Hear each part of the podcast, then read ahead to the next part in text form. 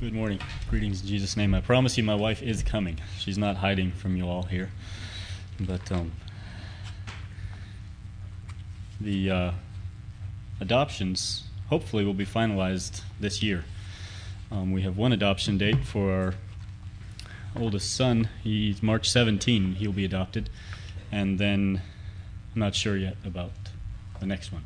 She's coming along behind him. So sooner or later, we'll have our family all in one piece, and then life will get back to normal. Hopefully. Preachers are sometimes known as people who talk in other people's sleep. Um, this morning, I think there's more danger of me talking in my own sleep. I didn't. I never sleep very well when I have to wake up early. And anyway, so why don't we begin with uh, prayer this morning? Dear Lord, thank you for this worship service. Thank you for saints here that we can worship with, for people who have been cleansed and saved by your grace. And we want you to feed us this morning. We know that you have bread for us. And I just pray that you would make the message clear and relatable for each one of us so that we can be inspired and be closer to you again this morning. In Jesus' name we pray. Amen. Turn to John chapter 15, please. Title this morning is A Child, Not a Slave. A Child, Not a Slave. And this may not be the best text to illustrate this, but I think it'll become more clear. John chapter 15, verse 15 says, Henceforth I call you not servants, for the servant knoweth not what his Lord doeth. But I have called you friends, for all things that I have heard of my Father I have made known unto you. Now, servant here means simply slave. The word is doulos in the Greek, just a slave. And so the question this morning that I want all of us to think about is my relationship with God more like a slave or like a child? a son or a daughter? Do, what's my mentality? Do I have a slave mentality or a child mentality? How do I know what kind of mentality I have? So I want to examine our thinking a little bit to find out. So if you're not a Christian this morning, you really can't this this message isn't really for you if you're not if you're not if you haven't given your heart to Jesus and are not necessarily trying to please him. You can listen in um, but I hope there's uh, everyone here this morning is in that position. There was a song that was transformation transformational for my wife oh, several years ago. We were going through kind of an intense time of counseling, and she was pretty involved, and it was it was um, it was a lot of stress for all of us just just working through issues and and the song she was listening to a CD at home one day, and the song came through it, and the the, uh, the main phrase in the song was "I just want to please the Lord," and she realized that's really all I want to do. All through, all, in the middle of all this stress and everything that's going on in my life, I just, I just want to please the Lord. That's just what I want to do, and that's all really any one of us want. But I think we tend to get the wrong impression of our relationship to God sometimes and what God thinks of me, or even if God thinks about me. You know, I did a little study one time, and I think a very conservative estimate would be that there's approximately 10 million Christians in the world. And so if I think about me with alongside 10 million Christians, you know, if I had 10 million brothers and sisters, I'd probably not get a whole lot of attention from my parents and it's easy for me to start thinking in those kinds of terms and start thinking more slavishly than, than childishly. So, first of all, the first half of the message, I want to look a little bit at the slave mentality, analyze that, and then the second half, more what a, a child mentality is. So, a slave mentality is performance based, that if I do the right stuff, I can please God. And I heard a preacher one time when I was young in Christian life he was not a Mennonite preacher, but he was um, attempting to show our insufficiency and our weakness before God. He said, When you wake up in the morning, you shouldn't even make a move or roll over before you cry out to God for the grace and strength to, to do that every morning before you, before you move out of bed. So I, I tried to remember to do that. I felt seemed like a spiritual thing to do, and I felt a little bit guilty if I would forget. Um, then I heard about a man named David Brainerd. He would sometimes pray outside all night long. He'd be outside praying, and he'd come in the morning. The dew was on his head, and, and just sound like such a spiritual man. And, and I never prayed. All, I never tried that. That seemed a little extreme, but. Um, but then another one saying that if you can't pray for an hour every day, then there's something wrong with your spiritual life. So I would try to do that. Spend an hour praying and falling asleep and feeling guilty and praying. And that was performance based slave mentality. Another word we use is legalism, trying to live by the letter of what I think God wants me to do. And slaves always feel pushed to perform a little bit better. If I would pray a little bit longer, if I could pray better than you know than I do, and if I would get up earlier and read my Bible a little bit more, if I was more patient with my children, then maybe my prayer life would improve, and if I would fast more, maybe I could be more spiritual. And all that matters is how I'm doing, whether or not I'm obeying every law that I should and doing everything I possibly can. And I've watched, especially I think young people fall into this trap. I know when I was younger, and I still fall into this trap, but viewing God as master. And eventually, you get tired of that. It feels like the only option is to drop out or get used to a lifetime of this. O wretched man that I am, who shall deliver me? Number two, slaves can never be assured of success. They just keep on slogging day after day, back out to the cotton fields. They'll never own the farm. I listened to a book recently called Working Our Way Home. It was about a black man from Louisiana. He was telling his experience as a, a sharecropper. This was after the slaves had been freed, and theoretically, all the slaves were free to go. And the plantation owners would tell their slaves, You're, you're free to go, but if you stay on here, I'll let you stay in your own house. You can live in your own house. I'll pay you a fair wage. You can buy all your supplies down the road at the store. And if you don't have enough money, just get it on credit. That's fine. And that seemed like a great, a great way to do it. But somehow, every year, the sharecroppers would come up short. Most of them couldn't read or figure, do math, and they could somehow never seem to pay off their bill at the store. They never had quite enough money, so they would just go on credit. And usually, they would work all of this year to pay off last year's credit.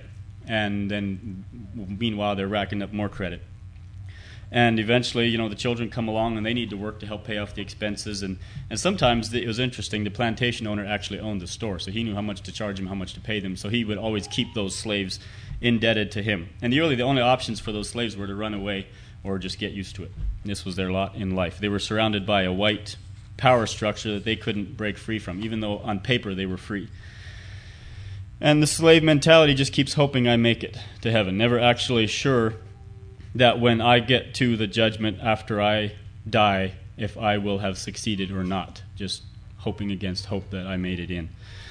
Number three, slaves never feel the master's pleasure. So, thinking again of those cotton fields in the South, there's no relationship between slave and master.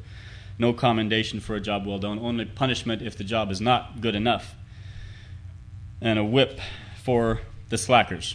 Now, God doesn't have a whip for his children, but we tend to whip ourselves sometimes, don't we?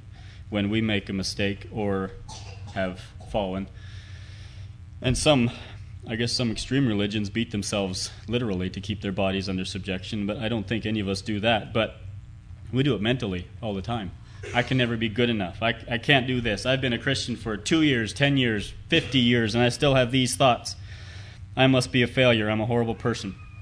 And a slave can't, can't ever see his own growth or his victory. We only see our failures.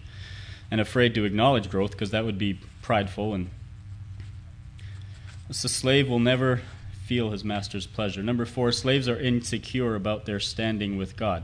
So if, the, if my performance is the only thing that binds me to God, and if my performance is usually lousy, then why would God want to keep me on the payroll? I could easily be replaced by someone who could do the job better and God's got his big holy eraser, and as soon as I say a bad word or or give in to a temptation, out my name goes swiped from the book of life. And I'm dispensable because God has lots of other better workers. And it's just me. I remember feeling insecure when I was young, and here's a thought that I had. This was funny now, but I wish I was ordained. Then I'd know for sure I was going to heaven. and you can laugh all day about that one. Somebody told me I cut my chances in half, but anyway, um, it didn't take any struggles away. It just added a whole bunch more. It didn't affect my standing with God one iota. But an insecure person says, well, God has a lot more important people to worry about than, than just you know, little old Johnny. and number five, eventually a slave loses motivation. Why bother trying after a while? You really don't know if God's happy or not. And it's just a constant battle to outdo myself, and maybe God's pleased, and maybe He isn't. And besides, the Bible even says all our all our works, our good works, are as filthy rags. They can't ever please God, and and that's how a slave thinks. Now, I hope there's no one here that can say all of those apply to me right now, but I'm sure we can probably all relate to at least some of those those thought patterns. I know I can. But what if my children felt that way about me? Would I be satisfied with that kind of a relationship with me and my children? Do you think God is okay with that kind of a relationship with with his children? Behold what manner of love the Father hath bestowed upon us that we should be called the what? Anyone? Sons of God. now, what did Jesus say here in this verse that we looked at? John 15 15 is the difference between a slave and a friend. It says, The servant or the slave knoweth not what his Lord doeth. The slave doesn't know what his master is up to, he just focuses on his part of obedience and performance. There's no relationship, family ties, or friendship. But here he says, I have called you friends, for all things that I have heard of my Father I have made known unto you. So a friend or a son is invited into the counsels of God. That's like walking into his office, into his study. Know, my children can walk in to my office anytime when I'm studying, mostly because I don't have a door on it yet, but I'm hoping to get one. But they, even after I have a door, they will. And that's, and they can talk with their father about what's important to them. But Jesus says we are invited into the counsels of God. There's nothing hid which shall not be revealed. We don't understand everything about the counsels of God yet, but we will fully understand yet someday. Now, I like these chapters in John 15, especially beginning at verse or chapter 13 through 17. This is a conversation and a prayer that Jesus had with his disciples just before he went to the cross. There's no um, you know arguing with the Pharisees or, or woeing on sins and things like that. But this is Jesus sitting down with his closest friends and talking heart to heart. Someone said it's the longest recorded goodbye in history. Um, just a couple samples. 14, verse 1 Let not your heart be troubled. Ye believe in God, believe also in me.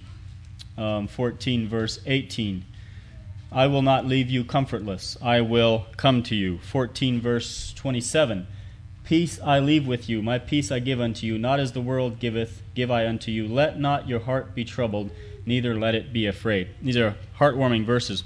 15, verse 5 I am the vine, ye are the branches. He that abideth in me, and I in him, the same bringeth forth much fruit, for without me ye can do nothing. And then you get into verse 15 that we read Henceforth I call you not servants.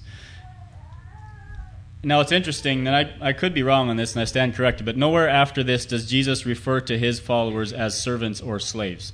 He had indirectly before this. He, would, he said one time, The servant is not greater than his Lord, referring to his disciples. But soon after this, after he rose from the dead, in John 20, if you page a couple pages, 20, verse 17, he tells Mary Jesus saith unto her, Touch me not, for I am not yet ascended to my Father, but go to my brethren and say unto them. He didn't say, Go to my servants and tell them. He could have. It would seem like logical for us, but he said, Go to my brethren. And Jesus, that I could find, after he had made that pronouncement, pronouncement about not calling you servant, nowhere after that did he call his disciples servants. Now, it's fair enough that Paul and Peter and Jude, in their epistles, refer to themselves as servants and even bond slaves of God. And Revelation, it talks about the servants of God. And I think it's good to think of ourselves as the servants of God, but that doesn't stop there. The way I like to think of it in Malachi, it says, God will spare them as a man spareth his own son that serveth him. So that's a good definition of our relationship a son that serveth. And it's fine, to, again, to think of ourselves as servants, but think of it as a son or a daughter that serveth. You filled out the tax forms, I'm sure, that where you have to, um, or a reference or something, where you have to write out what is your relationship to this person. And you're going to write wife or son or whatever it is. But if God filled out that form about you, He would not put servant in that blank. This is my son, or this is my daughter. It's almost like God calls us in from out in the field. Pull up a chair to the table. Be one of the family. You know, the old slaves, they used to pack their ham sandwich in a half a turnip or whatever they had and eat out behind the shed while the white help would come inside and eat steaming mashed potatoes and fried chicken. Well, we're family. We can come right into the house and eat with the family. Verse 16 in John 5, back in John chapter 15 says, "Ye have not chosen me, but I have chosen you. Does that warm your heart to think that God chose you to be part of his family? Remember, a slave never feels his master's pleasure. But I feel Jesus' pleasure when I read this verse I have chosen you. I feel his pleasure when I read in Zephaniah 3:17, "The Lord thy God in the midst of thee is mighty; he will save, he will rejoice over thee with joy, he will rest in his love, he will joy over thee with singing."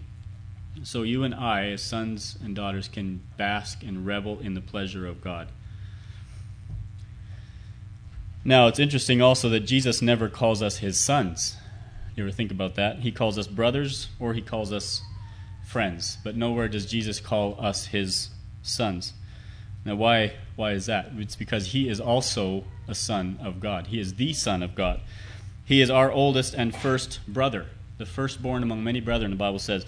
And if Jesus would call us sons, I'm not trying to be frivolous here, but just think through the logic, then God would we would have to call God our grandfather, wouldn't we? Because then if Jesus was our father, God the Father is not our grandfather. He is our oldest brother's father. He is our father. Now, what about you might be thinking about a verse in Hebrews 2 where it says he brought many sons into glory. And if you look at that, that's actually talking about God the Father bringing many sons into glory by making the captain of their salvation, Jesus, perfect through suffering. And that's an astounding status for us to be the spiritual brother or sister of God the Son. So you might not have family in heaven, but you have an older brother in heaven. Now, let's confirm this with a quick Bible tour. I don't know if you remember, if you can think back far enough to remember yellow pages, but remember the walking fingers? Let's have our fingers do some walking here quickly. John chapter 1. we'll look at four or five passages and then we'll come back to book of Romans. But John chapter 1 verses 12 and 13. But as many as received him, to them gave he power to become the sons of God, even to them that believe on his name, which were born not of blood, nor of the will of flesh, nor of the will of man, but of God. 2 Corinthians 6. I forgot I was going to have you, whenever I get to the word sons or daughters, I want you to say that. 2 Corinthians 6, verse 18.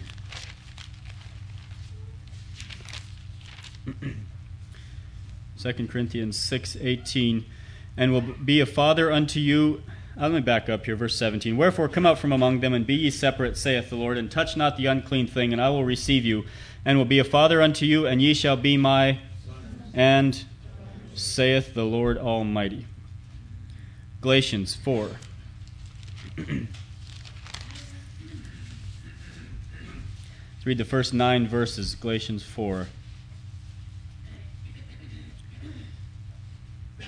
If you see child, go ahead and say that as well. Galatians 4, verse 1. Now I say that the heir, as long as he is a differeth nothing from a servant, though he be Lord of all, but is under tutors and governors until the time appointed of the Father. Now, let me stop and explain. This is talking to the Jews before Christ, so those first verses might look a little confusing. But verse 3 Even so, we, when we were children, were in bondage under the elements of the world. But when the fullness of time was come, God sent forth his Son made of a woman, made under the law, to redeem them that were under the law, that ye might receive the adoption of. And because ye are, God hath sent forth the Spirit of his Son into your hearts, crying, Abba, Father. Wherefore thou art no more a servant, but a, and if a, then an heir of God through Christ. Howbeit then, when ye knew not God, ye did service unto them which by nature are no gods. But now, after that ye have known God, or rather are known of God, how turn ye again to the weak and beggarly elements whereunto ye desire again to be in bondage? So, why are you going back into slave thinking? Your sons. 1 John chapter 3.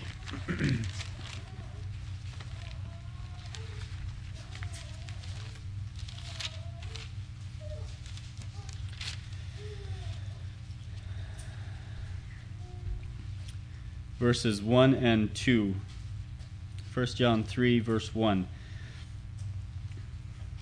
Behold, what manner of love the Father hath bestowed upon us, that we should be called the of God. Therefore the world knoweth us not, because it knew him not. Beloved, now are we the sons. Oops, go ahead. Now are we the of God.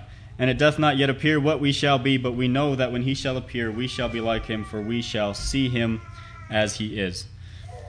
Now, behold what manner of love the Father hath bestowed upon us that he sent his Son to die on the cross. Is that what it says? That would be a point of wonder enough. But what he's wondering at here is the fact that we are called, as, as fallen humans, less than worms beside God, the rebellious creation, are called the sons of God. What manner of love that we get that title. We get to be adopted. That's an audacious title, the children of God. I wouldn't dare to title myself that unless God had first. Now let's go back to Romans 8 and we'll just stay here in the rest of the message. Romans 8, verse 14.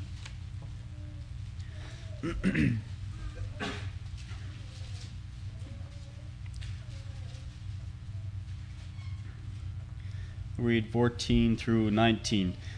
For as many as are led by the Spirit of God, they are the of God. For ye have not yet for ye have not received the spirit of bondage again to fear, but ye have received the spirit of adoption, whereby we cry, Abba, Father.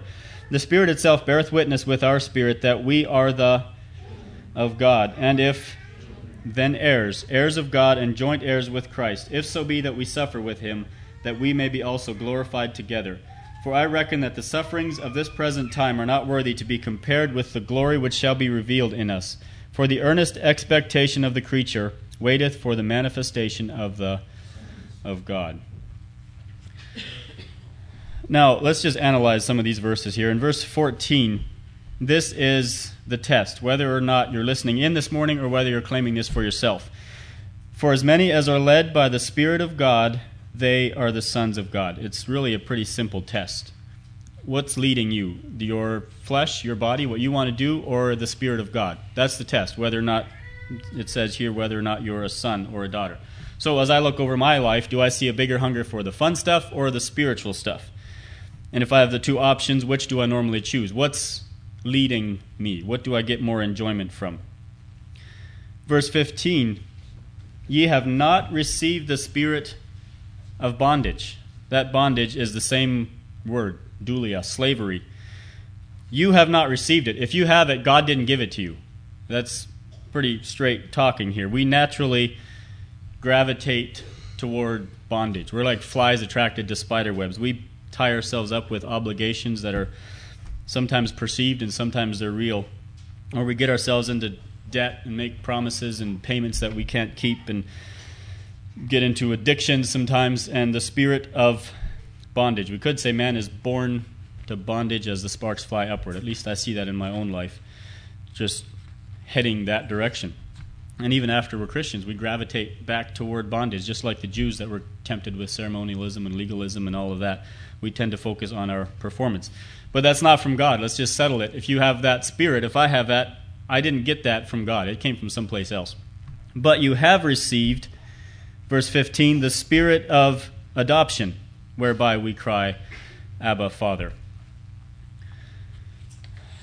Now, I can adopt children, but I can't adopt the way God can. I'm fascinated by seeing the, the biological parents come through in my children and their different talents and their facial expressions and their sense of humor and and and when I when we adopt children they don't become new people they they um, their DNA stays the same they're not like me or Patrona. They even act sometimes like their biological parents. But when God adopts us, we immediately start to look like Him. That's amazing. We start acting like Him, we start reminding people of Him, and we actually become one with Him. Our DNA changes to match God's DNA, if you think of it that way. Because the Holy Spirit is called the Spirit of adoption. One of His functions, one of the Spirit's functions, is to make us one with the one with the Father. It's like He's there to finalize the adoption, and that's the supreme union. Later in 1 Corinthians six, it says, "His Spirit is he that is joined unto the Lord is one Spirit." That's a complete and full union. His love is shed abroad in my heart. When I adopt my children, nothing really is going to change about them. Um, my love will not be shed abroad in their hearts, and I can't place my spirit into them as much as I wish I could to make them more one with me. But God does that. It's a fuller union than we even share with our, our biological children. And through that Spirit, in verse 15, we cry, whereby we cry, Abba, Father. And I was fascinated to look at that phrase. Abba is a Chaldean word for father, and that's a phrase that the, the Jews had incorporated into their language was Abba for, for the term father. It comes from I'm sorry, then the then Abba Father. The Father there is the Greek word for the Greek word is pater, from which we get you know paternal and patrimony and those type of word. We use the same root. So it's it's interesting to see the blending of Jews and Greek in this phrase, Abba Father. And we only have record of one person approaching God with these words. Does anybody know who that was in the Bible? Right, it was Jesus Christ in the garden. And that, to me, again, that, that's our brother. He was the only other one that ever ever said that. And he was in the Garden of Gethsemane saying, Dad, I'm dreading this. Could we do this some other way? And we can use the same language as our big brother did, boldly, as part of the family. Slaves aren't allowed to talk like that. Who do you think you are call, calling me your master something like daddy or dad, but family can. Verse 16 The Spirit itself beareth witness with our spirit that we are the children of God. I said a slave is insecure. A lack of performance can, can wipe you off the roster. But here is security. So the Holy Spirit finalizes the adoption, but He's also the agent that kind of stays with you for the rest of your life, assuring you that you are this child of God, to make sure that you know that you're secure, it was really just a favor that God did for us. That you're a child of the King now. It's called assurance, a peace. Peace when things are right between me and God. And we sing the song, He whispers sweet peace to me. Adam Clarke said, This is not a momentary influx. If we take care to walk with God and not grieve the Holy Spirit, we shall have an abiding testimony. So the Holy Spirit can't whisper those words to me when I'm on YouTube watching things that God absolutely hates. I won't hear that voice of the Spirit when He's cowering to the background, disappointed, grieved about what I'm watching, or when I'm yielding to temptation or thinking unholy thoughts. There's no message of assurance in that life. But as I walk with Him, He bears witness with our spirit. Wasn't that nice of God to do that for us? I think it was. He wouldn't have had to to send uh, the Spirit with us just to make sure that we always know. And this is why it's so incredibly important for us. Nelson, you mentioned this morning about meditation in devotions. Quiet times when the Spirit can speak to me, maybe show me something that's grieving Him about the way I'm living. Or, you know, sometimes in the busyness, we just lose touch with that assurance. And I've found that in my in my life, when, whenever I start doubting my salvation, I'm starting to have issues of wondering and, and confusion I can usually go back to something as simple as my personal Bible reading and meditation that has gotten neglected. And often, when I get that straight, my assurance gets itself figured out as well. You know, I, I know someone pretty well that talks so quietly that I pretty much have to shut out all the noise in order to hear him. I turn everything off, and then we can have a decent conversation. Or even in a vehicle, it's almost too loud. But it's a little bit the way the Spirit is. He whispers. And if I don't have those still moments, the, all my activity will drown out the whispers. Now, going back to, to a, a question I raised earlier that all of our righteousness is as filthy rags, I want to say that God is pleased with the good works of his children. Of course, there's filthy rags outside of God and our own righteousness, but after we're adopted, God gives us his righteousness, his spirit, and that spirit bears fruit. So let's not call this fruit of the spirit filthy rags. God is pleased and delighted with your and my good works. So whatever sphere, sphere of God, excuse me, whatever sphere you're working for God in, whether it's evangelizing to your children or to the lost, or just encouraging the faithful or going to work every day, Colossians says employees are serving the Lord Christ. God smiles on you for that. That's my son. That's my daughter. Did you see what they just did? I mean, look at him. He goes out to work every day, and he's not embarrassed to talk about me. That's my son. Look at that girl. She's raising a batch of children to love me, and she's serious about raising her children right.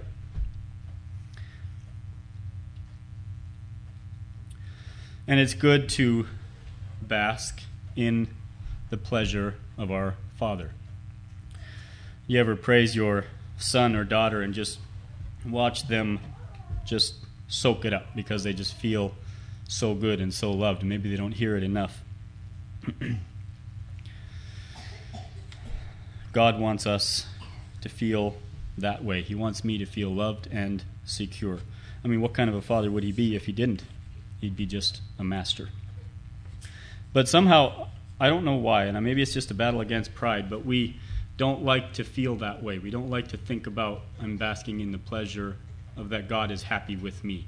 And maybe it's just we don't want to be thinking too highly of ourselves or something, but we don't like to, to bask in that. And I think God wants us to we want to feel and we should there's a balance of being feeling unworthy and undeserving of his pleasure but he also wants us to realize that we can revel in his commendation and in his love.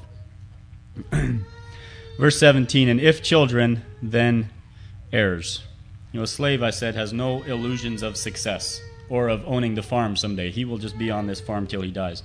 Not so god's children. We get the same inheritance as the firstborn he that overcometh shall inherit all things, and I will be his God, and he shall be my son. All things. So, what does that mean? Well, Jesus said in one place, The meek shall inherit the earth. Another time he said, One day I'll say, Come, ye blessed of my Father, inherit the kingdom. All things. If, and here it comes, could I trouble someone for a glass of water? Thanks. Verse 17 If so be that we suffer with him, that we may be also glorified together. And there's an if. If so be that we suffer. There's a cross for everyone, and there's a cross for me. So if I want to share the inheritance with the older brother, then I need to live like the older brother. He that saith he abideth in him ought himself also so to walk, even as he walked. If any man will come after me, let him deny himself, take up his cross, and follow me. If we suffer, we shall also reign with him. I think we'll feel incredibly unworthy when we get to heaven, and the Lamb that was slain, the Creator and Judge of all the earth, the Son in the bosom of the Father, says, Come, brothers and sisters, inherit the kingdom. It almost doesn't feel right to say that, that God would say that about me. But it was prepared for you. Inherit this with me. Inherit all things. You are my brothers and sisters. And God the Father says, Come, sons and daughters, come share in the glory of your elder brother. Thanks a lot.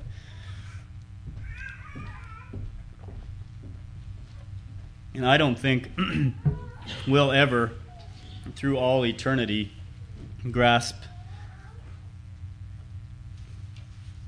excuse me, the warmth and the fullness of having been adopted into God's family. So this morning, let's revel in the tremendous privilege we have in Christ simply by placing our trust in Him and following Him. You know, I have a son who follows me. He's not formally adopted yet, but I adopted him the day he arrived. And when he gets to an uncertain place like stairs, or a dog that can look him in the eye, he sticks his hand up and says, Hand?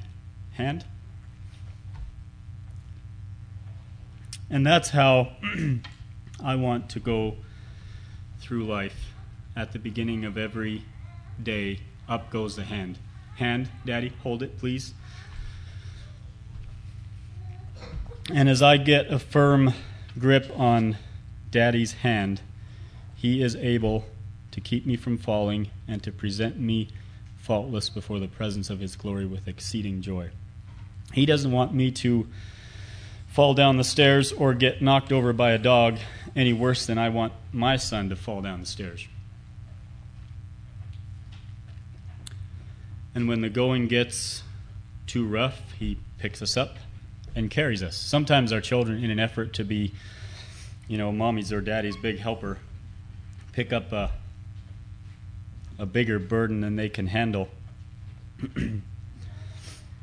Last summer, I was we were stacking firewood, and my little boy would grab a big piece that was too too heavy for him, and try to carry it, and he stumble and fall down, and the piece would fall down, and and so I would pick up the boy and dust him off, and pick up his firewood and help him finish, and then say "Good job," you know, as if he had done it all by himself.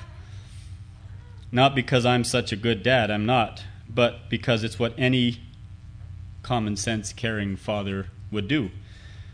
And God wants me to succeed with the burdens that He gives me sometimes that are, they feel like they're too heavy for me.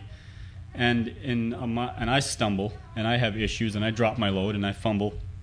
And it's all just laying in pieces at my feet. He picks up the boy, and he picks up the burden,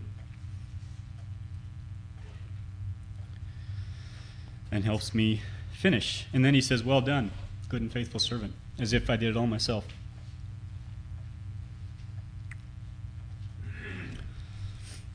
So if one of my children acted the way I do sometimes toward my heavenly Father, I would be offended if they did that to me. Are you Johnny's child? Well, I hope so. I hope he never leaves me. And that's an insult to my parenting? How often do I treat God that way? When He wants to say, Listen, you're my child. I won't kick you out at the first mistake. You're loved and accepted. Lift up your head and straighten your shoulders. It is your Father's good pleasure to give you the kingdom. I don't know if we have we have a little bit of time here. Turn turn to Luke chapter one. I just want to look at one verse. Stood out to me yesterday morning. It wasn't really in conjunction with this message, but it fits so well. Luke chapter one, verse seventy This is Zacharias speaking, the father of John the Baptist, and he was filled with the Holy Ghost and he prophesied. But um, Luke one seventy four, breaking into his prophecy, he says that he would grant unto us or that God would grant unto us that we, being delivered out of the hand of our enemies, might serve him without fear. Can you say that? You're serving God without fear. We're not slaves. We're not a tag along at the back of the pack of a big family. We are sons and daughters of, chosen, loved, accepted by the Heavenly Father who wants nothing more than my success. And let's not forget it. Let's kneel for prayer.